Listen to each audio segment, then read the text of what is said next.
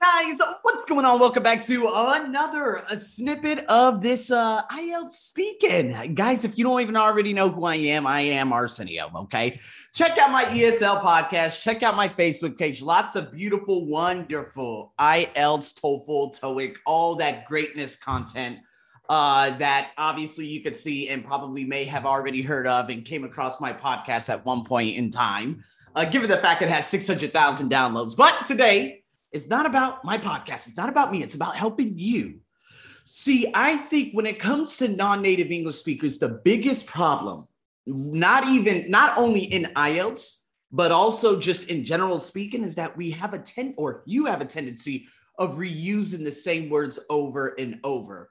Hell, even me, I was uh, uh I was made aware of it by one of the, my ex colleagues who I used to work for. And he said, uh, Arsenio, it seems like you say the word crazy a lot in your podcast. This is probably back in 2016, 17, when I jump started podcasting through my personal development podcast.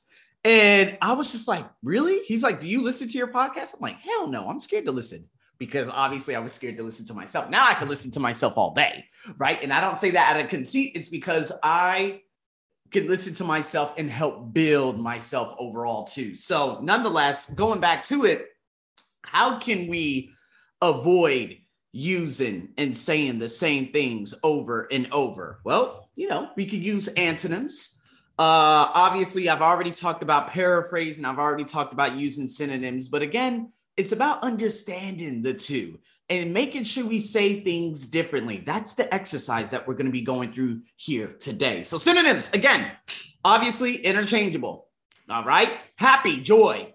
Okay. Or I am joyful. I am happy. These are adjectives being used in the same way.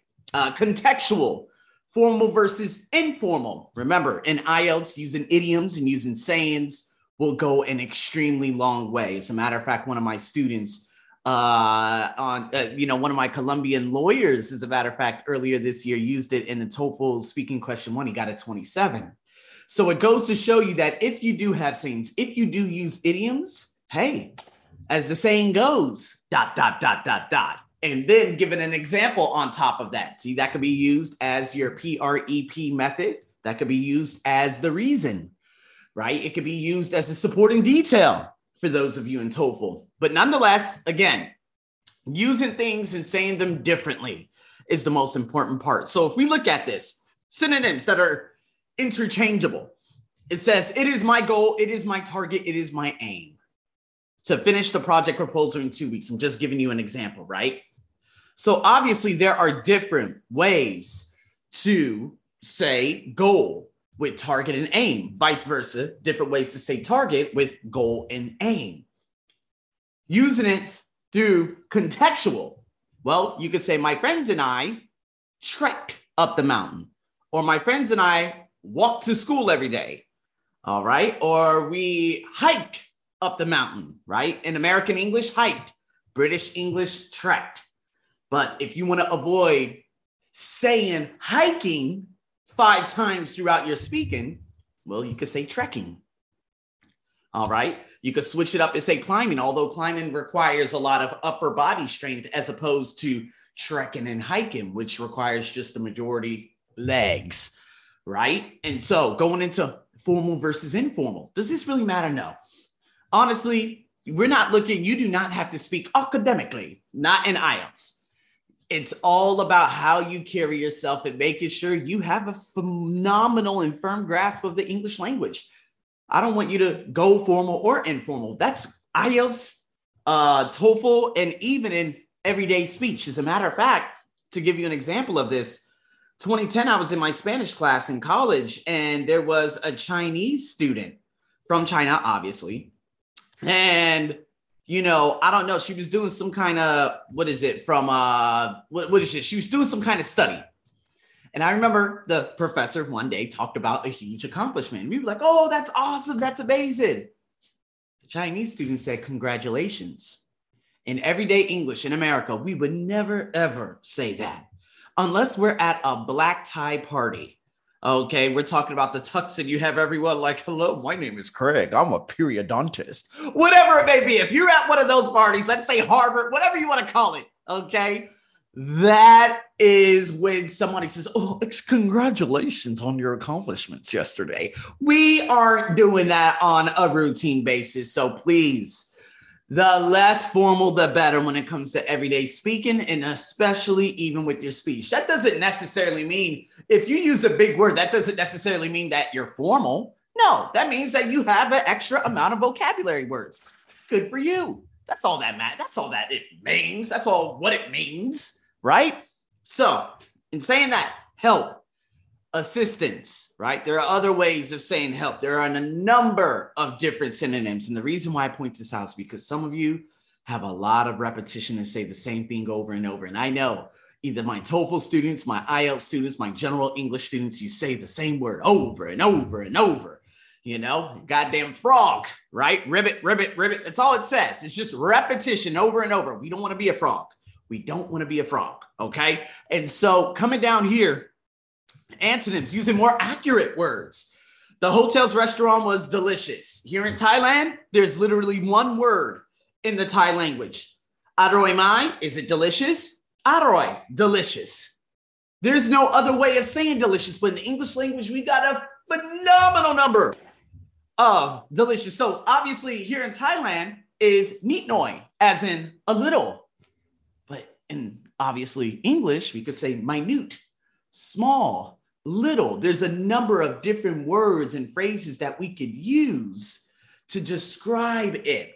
Oh, so being very good with language so you ex- can explain things and especially emotions in general will take you a long way.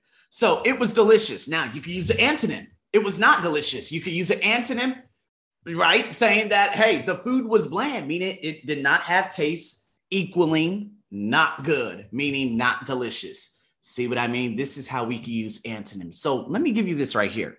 All right. What we have here is a sample one question. Do you think hobbies should be shared with other people? Although I do believe that's probably more of like a part three question.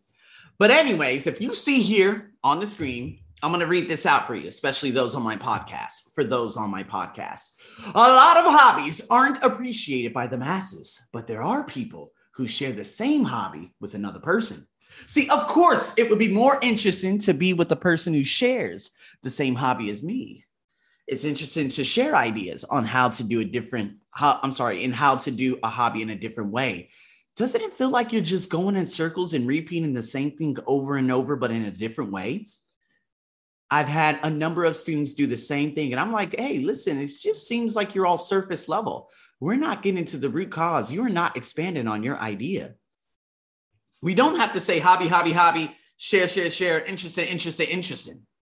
Right? A lot of hobbies aren't appreciated by the masses, but there are people who share the same hobby. Now, but remember, we don't care about that opening thesis that you would see, let's say, potentially in TOEFL we're just going to dive right into it and answer the question head on. Do you think the hobby should be shared with other people? I absolutely agree that hobby should be shared with other people.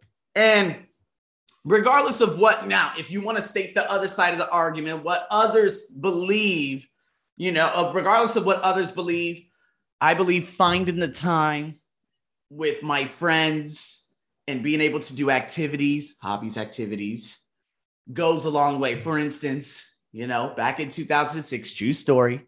My friend and uh, my, I'm sorry, my friend Andre and I, we got stuck on top of Sunrise Mountain in Las Vegas. Okay. And a rescue helicopter had to come save us. This was just days before Christmas. It was terrible. Uh, in the Metro Police, Metropolitan Police Department, the guy looked at us. He was super angry and he really just did not give a damn about us. But we were in our first ever helicopter, you know, and I slipped up and told my mom, and she was terrified, knowing that her son was stuck on top of a mountain and needed to be rescued.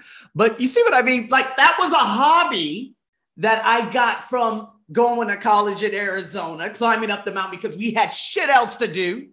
And then being able to go to one of the highest mountains in the Western United States and get it stuck on top of it with my best friend.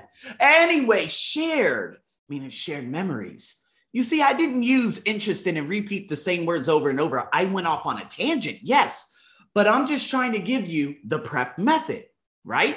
I stated my purpose. I gave you a reason, regardless of what others think. I believe that sharing those moments and memories with friends alike is very important.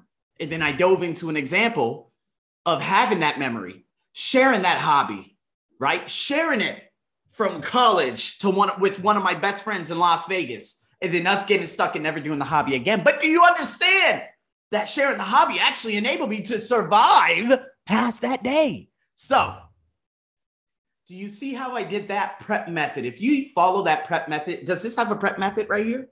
Does this have the purpose, the reason, the example, and the point? Or the point, the reason, the example, and the point? Do you see that? A lot of hobbies aren't appreciated by the masses, but there are people who share the same hobby with another person. You, not other people. Of course, it would be more interested to be with the person who shares the same hobby as me, for example. And then you go on to, mm, no, then you could go into an example. First of all, I think the first sentence is totally useless. I would just say, of course, it would be more interested to be able to share the moments with other individuals. For example, you know, just a couple of, you know, 16 years ago, you see what I mean? I go into my example with sharing that hobby, that enthusiasm that I obtained in college with my best friend, best friend in Vegas, although it landed us in a goddamn helicopter with a crowd at the base of the mountain waiting for us, saying, What the hell happened? What the hell happened? We got stuck. We didn't have flashlights. We didn't have anything. I was terrified. I froze up. I called the uh, police department. They sent the rescue helicopter to get us. See what I mean? That's it, people. Following the prep method will probably encourage you to use more synonyms and antonyms and be able to just flow. You got to get in the moment. Use your five senses, people. Use your five senses to be able to explain the story, right? What did you see? What did you hear? What did you taste? Right? These are the different things that we can use in explaining what we believe what hobbies are. See, when I think hobby, I remember helicopter. you know, now obviously I haven't done snowboard, I haven't done whitewater rafting yet. Okay, I've done canoeing. Okay, I've done trekking. I've done the obviously, you know, camping in a tent, but that was back in 2008 and 1999 when I was a baby. No, the most recent one and the one that has the most emotion back behind it is what I'm going to go with. And that was when I got stuck on top of Sunrise Mountain. That's how we do it. Your turn. All right. In Instagram, write your obviously your responses down below and try to rephrase some of these things. Answer this question with, let's say, three, no more than five sentences, as well as Facebook, as well as YouTube. I'm to give you one more. What makes you ha- uh, happy?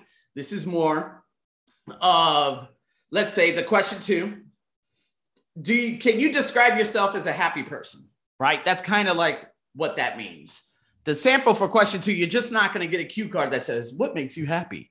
That's impossible. But i'm just giving you an example to what may be asked. Now look at the sample answer. I'm already ha- uh, happy with simple things. I'm happy when i see other people happy.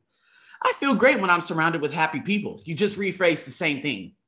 Secondly, food makes me happy, especially when I eat sushi, which is my favorite food. Lastly, I am happy when I get enough sleep after a tiring day. You see, that feels like it's all surface level, and there are too many ideas in a response. Do they go deep? Nope. The deeper you go, the better. So, what makes you happy? Right? And me, hey, listen, what has happened over probably the course of the year, the biggest thing that I got into was the hobby of saltwater reefing. So I would say, to be honest with you, the most significant thing was going into or, you know, finding another hobby that I had never done before. And it was salt, saltwater reefing. And I've been so captivated by what I have to learn because it's so difficult and it challenges me to think of new things and to research and to figure out, obviously, solutions to the problems that I may have in saltwater reefing. This was not something that I did not know was going to make me happy. But when I saw two clownfish in a tank at one of the big shopping plazas out here in Thailand, I just had to get them because they were just so beautiful. And to that, those two fish to put the biggest smile on my face that I've ever had all year, it goes to show me that, you know what? I need to inject some more happiness into my daily routine. Let me buy this fish tank. And now I have two fish tanks and I'm discovering so many other fishes that can uh, continue to help with the entire, you know, the biome of the fish tank. There you go. Obviously, that was like 5 million sentences because you know I'm a talker, I'm a podcaster, but I'm giving you examples. You don't have to just say happy, happy, happy. I didn't go surface level. I gave you a story. And I thought about it. What has been the biggest source of happiness this year? Now, aside from obviously my significant other, okay, and being able to take two extraordinary trips to Phuket, travel, that's very easy to talk about. No, I'm going to talk about a new hobby that I got into for the first time.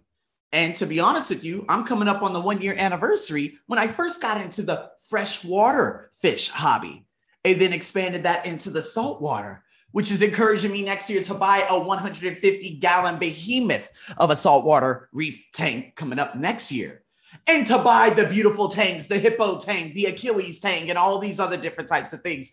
To see the accomplishments and the joy of them being happy within the tank makes me even happier. See, I could just go on a fucking, I got the universe within my head.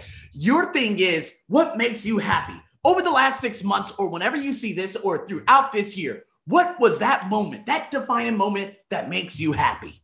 And give the story. Well, obviously, a lot of things do make me happy, but I would have to say throughout this year, the biggest thing that made me happy, thank you. Because we already know what makes you happy. Oh, eating good food. Okay, going traveling. That's all surface level. Give me a story, a short one. Don't give me a fight. Don't give me a goddamn book like I just gave you, but give me a story, people. So, with that being said, what makes you happy? Write your response in the IG section. If you want to give me a video response in my IG, I'll be more than happy to do that. If you want me to share it along with other people, tag you in it, that would be amazing. Facebook, write your responses down below. Let's see how you go. I am ready to answer.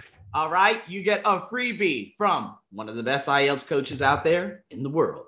That being said, obviously there are a lot more, but I do this a lot more with, you know, some of my other students and stuff like that. If you were to learn another language, what would it be? At what time do you usually get up in the morning? That's pretty bleh. What's your favorite website? That sounds like a speak, you know, a speaking question too. But these are some of the questions that I go in with with my students. So, with that being said, Thank you so much for tuning into a video. I'll be waiting on your responses. And as always, I'm your host, as always, over and out.